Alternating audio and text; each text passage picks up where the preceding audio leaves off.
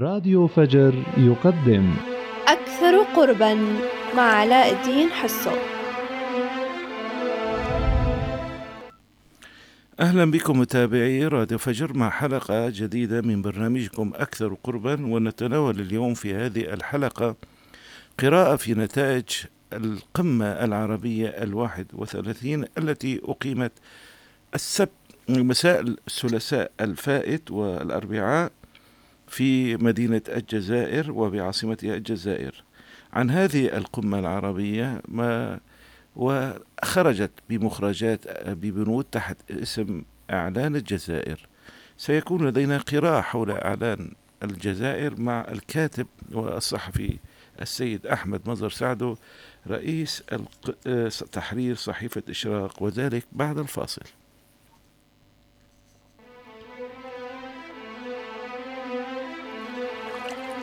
أكثر قربا.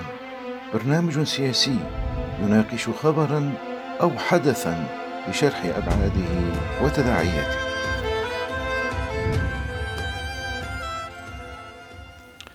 أهلا بك أستاذ أحمد تحياتي. أهلا وسهلا بكم كل التحية لكم والمستمعين جميعا. نرحب بك مجددا أستاذ أحمد. لا شك بأن القمة العربية الرقم 31 انعقدت بعد ثلاث سنوات يعني بعد ثلاث سنوات نتيجة ظروف الكورونا. والثلاثاء الماضي انطلقت وسلم الرئيس التونسي للرئيس الجزائري هذه العهدة. ويوم الأربعاء خرجت بتوصيات أو مقررات. هذه المقررات يمكن أن نقول بأن هناك هي تقليدية أكثر ما يمكن ولكن ربما هناك بعض هذه لا أدري كرفع الحصار عن غزة. إلى أي مدى؟ طبعا سيكون لدينا النقاش. بداية أستاذ أحمد نسأل رأيكم بشكل عام حول القمم العربية أو جامعة الدول العربية باعتبارها كمؤسسة حليف. ما رأيك فيها؟ رغم أنه بعد حلف الناتو هو هي أكثر تجمع أو منظمة قوية هكذا على الورق في العالم. لنأخذ بداية منها وثم نأتي إلى الحديث الآخر. تفضل أستاذ أحمد. تحياتي لكم جميعا. واقع الحال أن جامعة الدول العربية هي مؤسسة عربية بالأساس كانت جيدة جمعت الأنظمة العربية لكنها حقيقة وفي معظم الأحيان وخاصة بعد 1970 لم يدلع الدور الحقيقي والفاعل الذي يؤثر في القرارات السياسية أو في تنفيذ القرارات التي يمكن أن تتخذ في هذا القمة باعتقادي أن جامعة الدول العربية هي ما زالت تحمل شكلانيتها وعثراتها وكل ما أوتي من إمكانيات اللا جدوى الممكنة وغير الممكنة فيها. باعتقادي اليوم هذه القمة التي انتظرنا ثلاث سنوات حتى تم عقدها وليس فقط السبب التأخير هو كورونا بل هناك كان خلافات بينية بين العديد من الأنظمة العربية وخاصة بين تيارين قويين فيها تيار يريد إعادة النظام السوري إلى حظيرة الجامعة العربية والتيار يصر على أن هذا النظام لم يؤتي أي حركة باتجاه الحل السلمي وما زال يقتل شعبه. ومن ثم لا مبرر لوجوده داخل الجامعة العربية بعد أن تم تجميده سنتحدث نعم على مستوى التمثيل ما يراك أستاذ أحمد وخاصة بأن السعودية كان تمثيلها يعني ما دون نعم. دون المستوى يعني وهو وهو يرتبط مباشرة بما حصل من خلافات بينية خلال السنتين الأخيرتين على الأقل نعم. تأجيل الاجتماعات الجامعة العربية كان على هدي وعلى أسس الخلافات التي حصلت بين الجناح الذي يزعمه السعودية والذي يصر على عدم قبول النظام السوري والجناح الآخر الذي يزعمه الجزائر والذي يصر هو الآخر على إدخال الجامعة العربية للنظام الذي يعني منذ عام 2013 لم يعد له وجود فيه. باعتقادي أنه يعني هذا الأساس الذي أدى إلى التأجيل ومن ثم فإن هناك خلافات أدت فيما أدت إليه إلى انعقاد هذا المؤتمر لكنه بتمثيل رخو وضعيف. طبعا شاهدنا أن معظم الدول الخليجية ما عدا باعتقاد قطر لم يكن تمثيلها قويا كانت ضعيفة وبالتالي لأنه لا إمكانية لاتخاذ أي قرارات جدية وحقيقية وخاصة فيما يتعلق بعودة النظام السوري إلى الجامعة العربية والذي حاول الجزائريون أن يعطوا تخريجة له قبل المؤتمر بشهرين عندما أعلن الجزائري وزير الخارجية أن آه، وزير خارجية النظام السوري هو من اعتذر عن حضور القمة لأنه لا يريد أن يخرب قمة لم الشمل كما سموها. هذه المسألة باعتقادي هي السبب الأساسي الذي وجدنا فيه أن التمثيل ضعيف ومع ذلك القمة انعقدت وخرجت طيب. ليس فقط قرارات نعم. هو أكثر من ذلك نعم. سنتحدث ولكن ضمن خلينا ضمن هذا المحور لماذا هذا الإصرار الجزائري أستاذ أحمد على إعادة سوريا إلى يعني لماذا هذا الإصرار نعم يعني برايك أنا باعتقادي نعم تفضل نعم. تف... يعني أنا أسأل إصرار كبير من الجزائر أهي مفوضة من دول مثلا غربية يعني مثل فرنسا أو غيرها أم أن هناك علاقة يعني لا أعرف مدى الربط يعني. أم لأن جزء من وحدة الجبهة الصمود والتصدي اللي أظن كمان انتهت بتشكيل لجنة متابعة تلك قصة أخرى. نعم. لا لا لا بل هي العلاقات القوية التحالفية والمتينة بين النظام الجزائري والنظام الإيراني الحاكم في طهران منذ عام 79 وحتى الآن. ونحن نعرف تماما أن من بدأ بالوساطة بين الإيرانيين والأمريكان عندما كان هناك اعتقال ورهائن أمريكيين لدى السلطات الإيرانية إذا كنا نذكر الوسيط كان الجزائر وكان هناك مساعد وزير الخارجية الأمريكي كريستوفر في حينها يجلس في الجزائر لعشرة أيام متوالية حتى يستطيع أن يحقق الإنجاز الذي حققه في آخر يوم من حكم كارتر عندما آه، اتفقوا على إعادة الرهائن كلهم إلى الأمريكان. كانت آه، آه، طبعا لما للجزائريين أو الحكم الجزائري من هيمنة وسيطرة وعلاقات قوية مع الإيرانيين استطاعوا أن يحققوا ذلك. بمعنى طيب، آخر نعم. ما أريد قوله أن الجزائر لها علاقات تحالفية متينة مع الإيرانيين وهو هذا التحالف الذي أدى إلى الضغط الجزائري باتجاه إعادة النظام السوري حسب التوصيات الإيرانية إلى حظيرة الجامعة العربية أه هذا هو الأساس يعني نعم. برأيك ولو ضب يعني هذه نقطة كثير مهمة يعني العلاقة بين الجزائر والإيران يعني إلى هذه الدرجة تأثير إيران للجزائر باعتبار أنه اثنين أصحاب مصادر نفط يعني ما في تأثير كبير على الجزائر يعني هي يعني كيف نقدر نعم. نحسبها نعم. يعني ممكن المستمع يعني هذه نقطة مهمة أستاذ أحمد نوضحها للمستمع. لماذا هذا الجزائر بالتحديد؟ وأنت أشرت نقطة إلى مهمة أنه تعلقت إيران. ولكن تأثير أم أن مصالح؟ أكثر من ذلك. لا شك في السياسة مصالح كما مم. تعلم. يعني نعم. ليس هناك حبا قيميا أو مم. حبا آه، لأي سبب كان بين دولة وأخرى هناك مصالح بالتأكيد. ونحن أيضا في هذا السياق أعود للوراء وأؤكد على أن من اعترف بجبهة البوليساريو والجمهورية الصحرائية هم دولتين فقط هم النظام السوري وإيران فقط نعم. وهي طبعا كما نعرف جبهة البوليساريو وأيضا الدولة الصحراوية هي من يرعاها الجزائريين في مواجهة المملكة المغربية وهذا الصراع الطويل الأمد اذا اليوم الجزائر تقف إلى جانبها إيران في قضية الصحراء وتقف إلى جانبها أيضا سوريا في قضية الصحراء. وهذه مسألة مهمة جدا للغاية يضاف إلى كل ذلك. نحن نعرف أن اليوم هناك حالة من الاستقطابات الدولية بعد الحرب الأوكرانية. نعم. اليوم هناك روس وهناك الصين وأيضا معهم إيران ومن الممكن أن تكون اليوم الجزائر محسوبة أيضا على هذا التحالف. أو الحلف المناهض والذي يريد أن يكون هناك تعددية قطبية في مواجهه القطبية الواحدة التي درجت عليها منذ سقوط الاتحاد السوفيتي وحتى الآن الأمريكان. باعتقادي أيضا اليوم العلاقة الوطيدة الروسية الجزائرية تدفع في هذا السياق ونحن نعرف تماما تماما وهذه معلومات مؤكدة أن الإعلام الجزائري ومنذ فترة طويلة يمنع نشر أي كلمة واحدة تهاجم الإيرانيين أو تقف إلى جانب الثورة السورية أو أنها حتى تقف إلى جانب الثورة الأحوازية أو الانتفاضة الاحوازيه الانتفاضة الإيرانية بشكل عام الثورة القائمة في إيران حاليا. هذا الإعلام الجزائري من خلال السلطة يمنع كل ذلك. دليل على أن هناك انحياز كامل جزائري باتجاه إيرانيين والروس أيضا. وهذا ما يؤكده الواقع باستمرار. ونحن اليوم طبعا نشهد المزيد من ذلك. وهناك علاقات حتى يقال أن هناك توجهات بين قوسين طائفية شيعية من قبل الإيرانيين باتجاه تجيش الحالة في شمال أفريقيا وخاصة في مناطق مثل الجزائر. ربما هذا أحد الأسباب أيضا آه، النقاط الخلاف.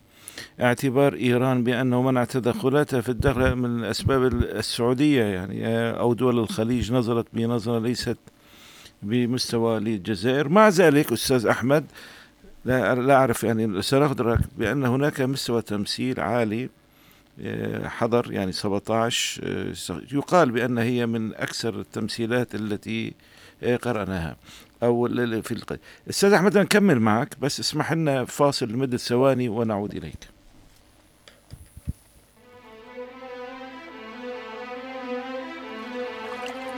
أكثر قربا برنامج سياسي يناقش خبرا أو حدثا بشرح أبعاده وتداعياته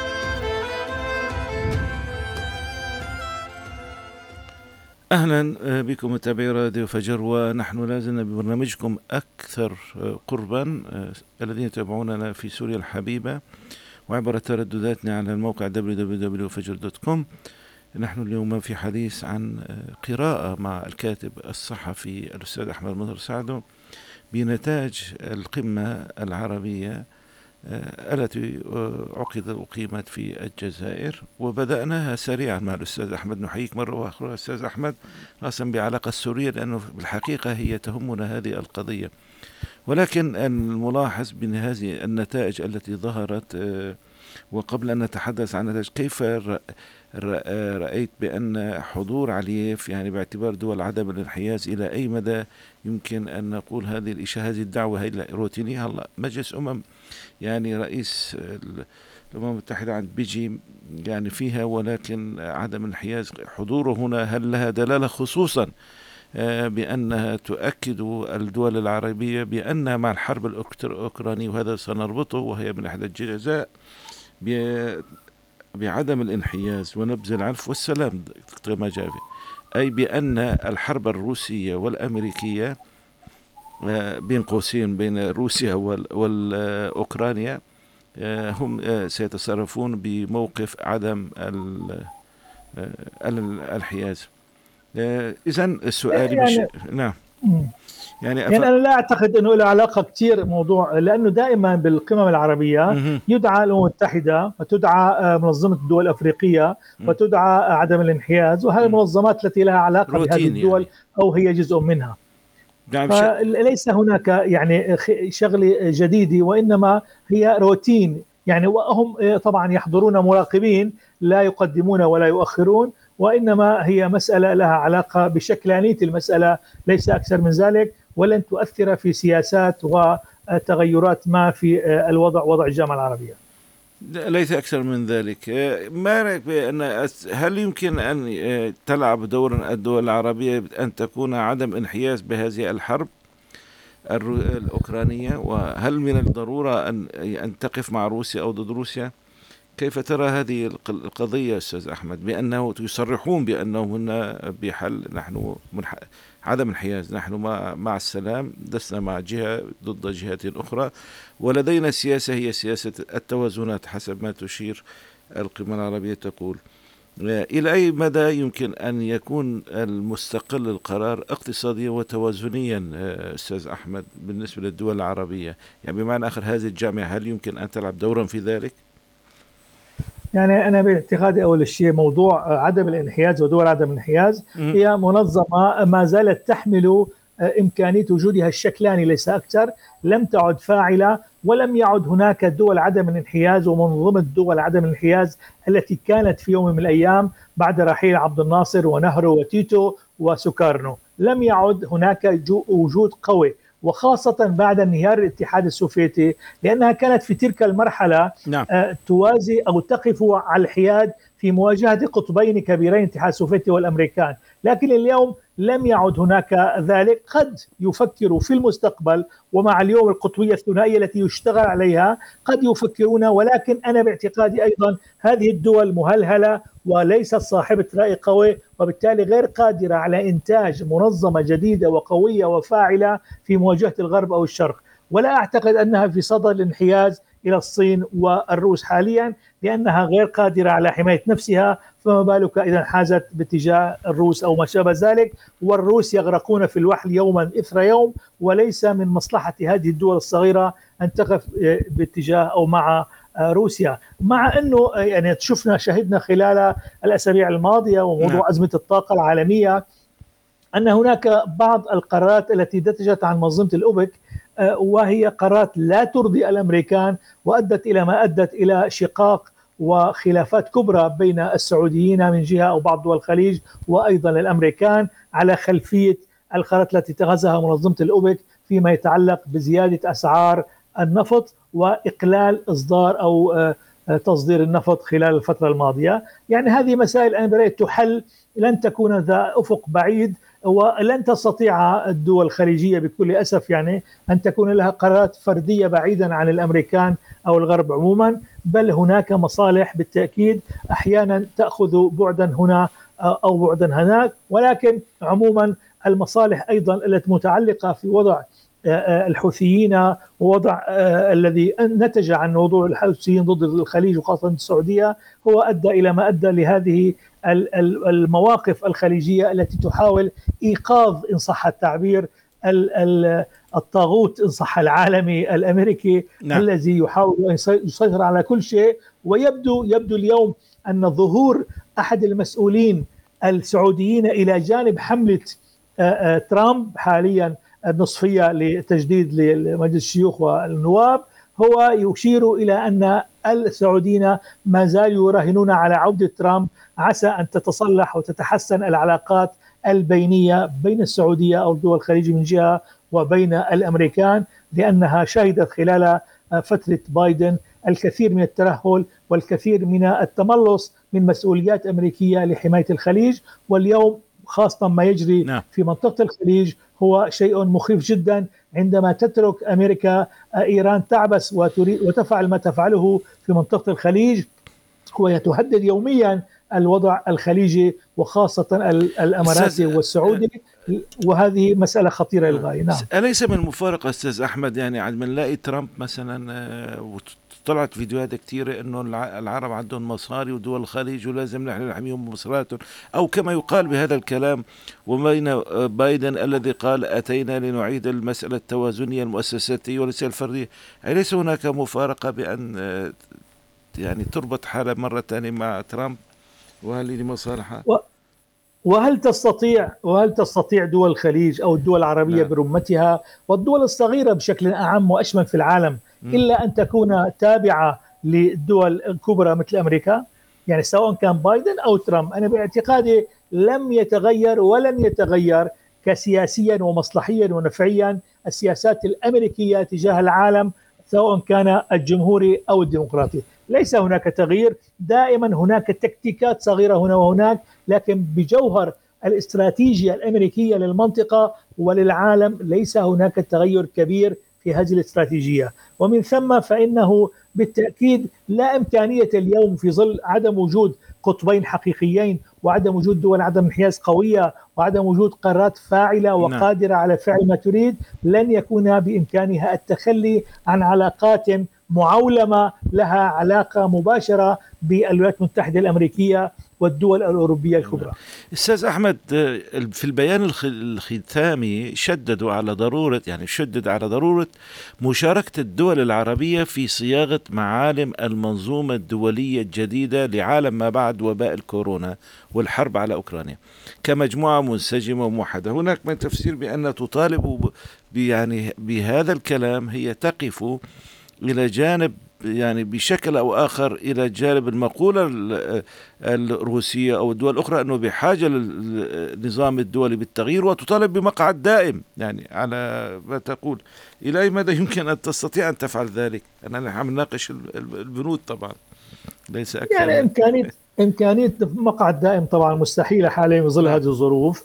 لكن البنود التي جاءت في إعلان الجزائر وهي صيغة جديدة تم طرحها من. خلال ختام المجتمع مؤتمر القمه خلال اليومين آه، هذا الإعلان إعلان الجزائر حاول أن يكون عموميا ويمر على كل القضايا ومنها القضية الفلسطينية مثلا حيث أفرد لها ست بنود في بداية نحكي عنها. بعد هذا. خلي نحكي عنها بعد ال- الفاصل القصير أستاذ أحمد بس أنا كدولي خلينا نتذكر بس هذه النقطة إذا ما في شيء وهذا مم. وهي ضمن وهي عم تحكي عنها هي ضمن هذه المعطيات الكبرى التي إيه. جاءت كبنود في إعلان الجزائر أنا. باعتقادي إنه غير قادرين حاليا الدول العربيه على أن يؤتوا أي أكل في إطار العلاقات الدولية وأن يكون لهم وزن حقيقي وجدي وخاصة في ظل التشتت والتشظي الحاصل حاليا في الواقع العربي. طيب خلينا ناخذ فاصل ثواني ونعود أستاذ أحمد ونحكي عن هذا الكلام.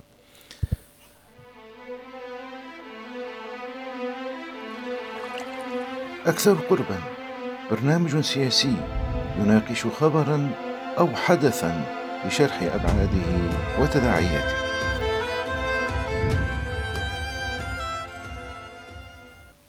أهلا بكم متابعي راديو الفجر مع أكثر قربان والأستاذ أحمد مظهر سعد رئيس تحرير صحيفة إشراق وكاتب وصحفي معنا في هذا ونناقش فيه قراءة في نتائج القمة العربية الواحد والثلاثين رفع الحصار عن غزة هكذا تحت عنوان آه، أشير إلى أن جانب أن التأكيد على مركزية القضية الفلسطينية ودعم المبادرة العربية للسلام والتي تتكرر في كل قمة عربية ميز إعلان الجزائر الدعوة إلى رفع الحصار عن قطاع غزة رغم أنه مفروض منذ عام 2006 آه، ما رأيك أستاذ أحمد آه، بهذه هل يمكن أن نعتبر هذا تطورا يعني من هذا الكلام؟ لا تطورا ولا هم يحزنون كما يقال لأن ال- ال- المبادرة العربية التي صدرت عام 2002 نعم. آه، وحينها حاولوا بوجود ال- الملك فهد وقت تسويقها لأنها كانت مبادرته. لم يستطيعوا تسويق أي شيء ولم يقبل بها لا الأمريكان ولا الغرب ولا الشرق.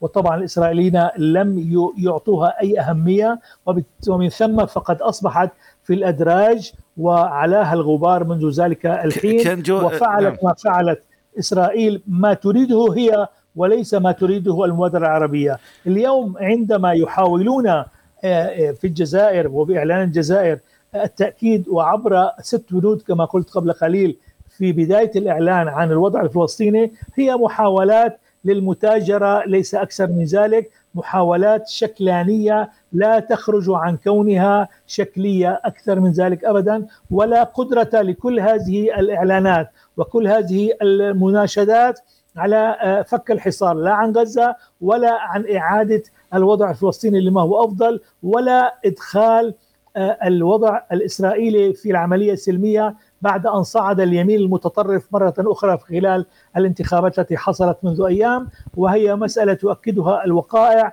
وبالتالي فكل البنود التي صدرت في بدايات الإعلان لن ينفذ منها لأنه مسألة غاية الأهمية أنهم لم يضعوا أي إجر أي فعل تنفيذي إجرائي لهذه البنود. نعم. يعني هناك بنود عامة إنشائية لكن ليس هناك أدوات تنفيذية إجرائية تم وضعها على الإطلاق. لا في قضايا الفلسطينية القضية الفلسطينية ولا في القضية السوري ولا اليمني ولا كل القضايا العربية التي تم التطرق إليها في إعلان الجزائر ليبيا اليمن سوريا لبنان إلى حتى الصومال. كل ذلك عبارة عن إنشاء بنود إنشائية لم ولن تستطيع تجاوز كونها بنود لأنهم حقيقة لم يضعوا إليها لها أي إجراء تنفيذي ولا كلفوا أي جهة عربية في متابعتها وليس هناك سوى جامعة الدول العربية موظفيها الكحيانين إن صح التعبير ليتابعوا وهم لا يستطيعون المتابعة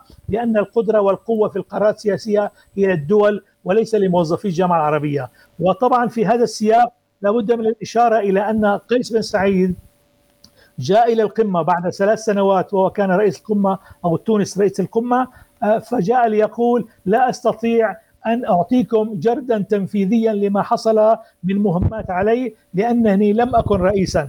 ليش؟ وهل القضية هي متعلقة بشخص واحد؟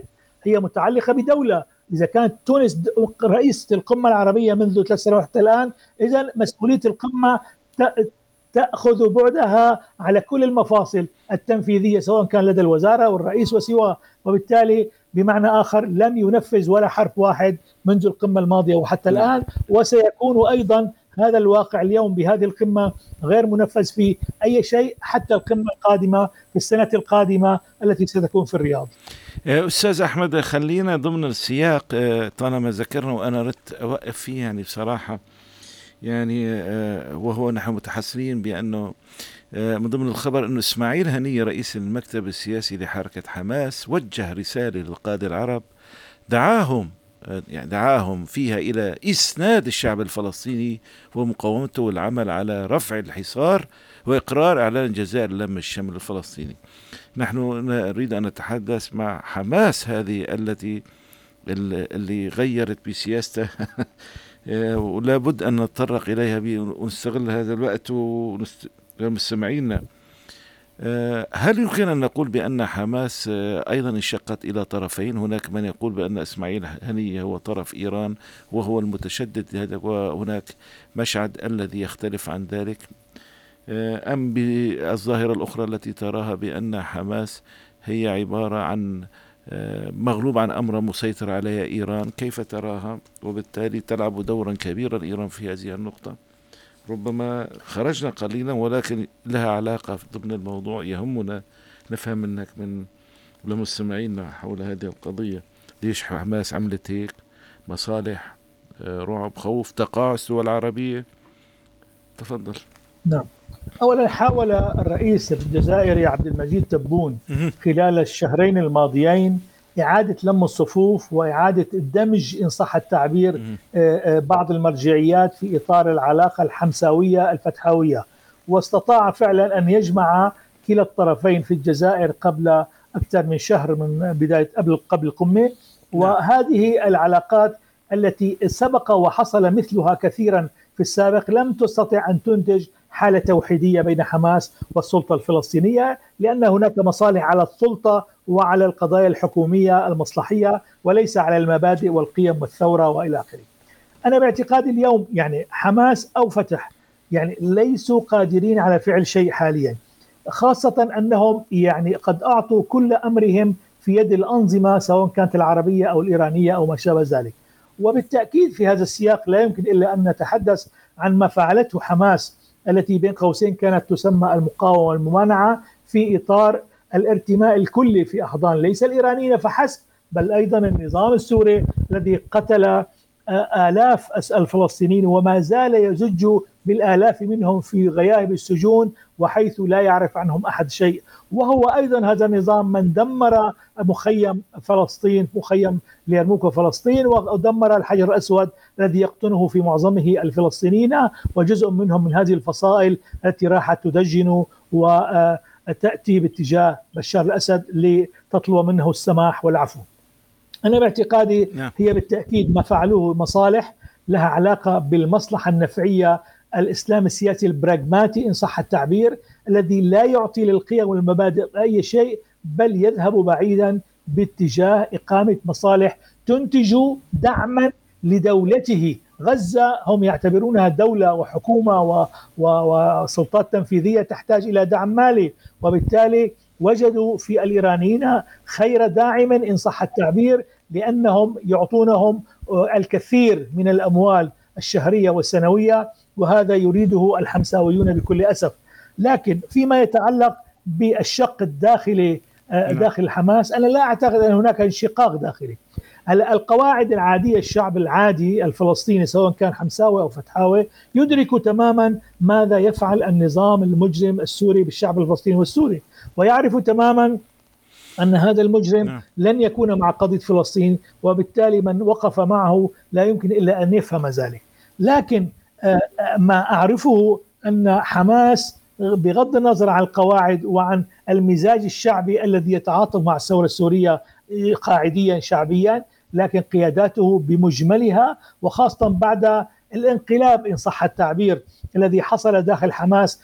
بحيث سيطر العسكر على القيادة السياسية الحمساوية وبالتالي أصبح خالد مشعل خالد مشعل وحتى أبو هنية خارجا وغير قادرين على الفعل عبارة عن شكلانيا فقط هم قيادات في حماس كل ذلك أدى إلى أن حماس كتلة قوية وما زالت قوية وتدعمها إيران من أجل مصالحها وإنفاذ المصالح الحمساوية عفوا الإيرانية داخل المنطقة من أجل الضغط باتجاه النووي تارة ومصالح أخرى مع الإسرائيليين تارة أخرى.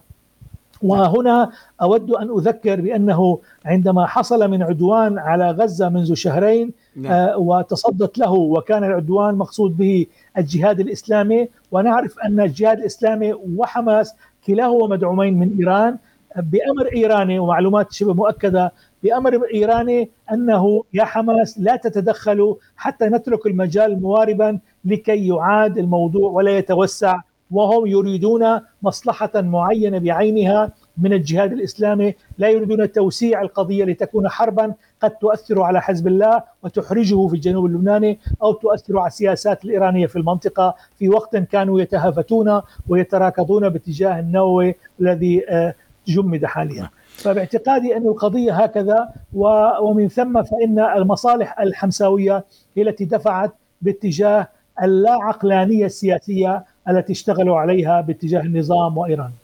طيب أستاذ أحمد بدنا ناخذ فاصل ونكمل لأنه في نقطتين مهمات هي لبنان ومصر أو ليبيا بالتحديد. خلينا ناخذ فاصل آه، سريع ونرجع لك. أكثر قربا برنامج سياسي يناقش خبرا أو حدثا بشرح أبعاده وتداعياته.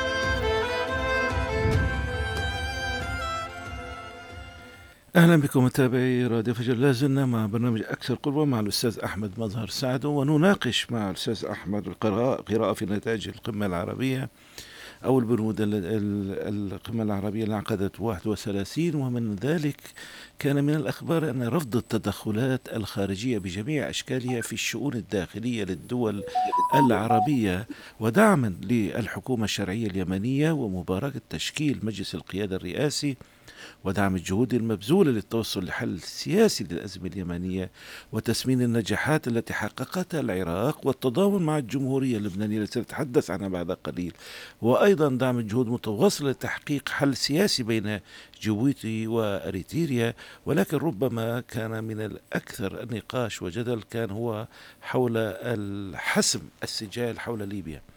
فإحدى الجلسات وهي الملفات الجدلية النقاشات على هامش القمة العربية هي قضية آه، الاعتراف أو سحب الاعتراف من الحكومة الوطنية الليبية باعتبارها منتهية الولاية وهو ما سعى إليه وزير الخارجية المصري آه، في مسعى لجلب الاعتراف بحكومة فتحي باشاغا غير أن هذا الموقف لم يلقى دعما من بقية الدول العربية خاصة وأن وزير الخارجية الليبية اعتبرت وزيرة الخارجية الليبية بأن الموقف المصري تدخل في الشأن الداخلي لبلادها ناهيك أن حكومة الوحدة تحظى بدعم جزائري صريح. أستاذ أحمد ما رأيك؟ يمنع التدخل الشائع في البلدان وهم يتدخلون. كيف شايف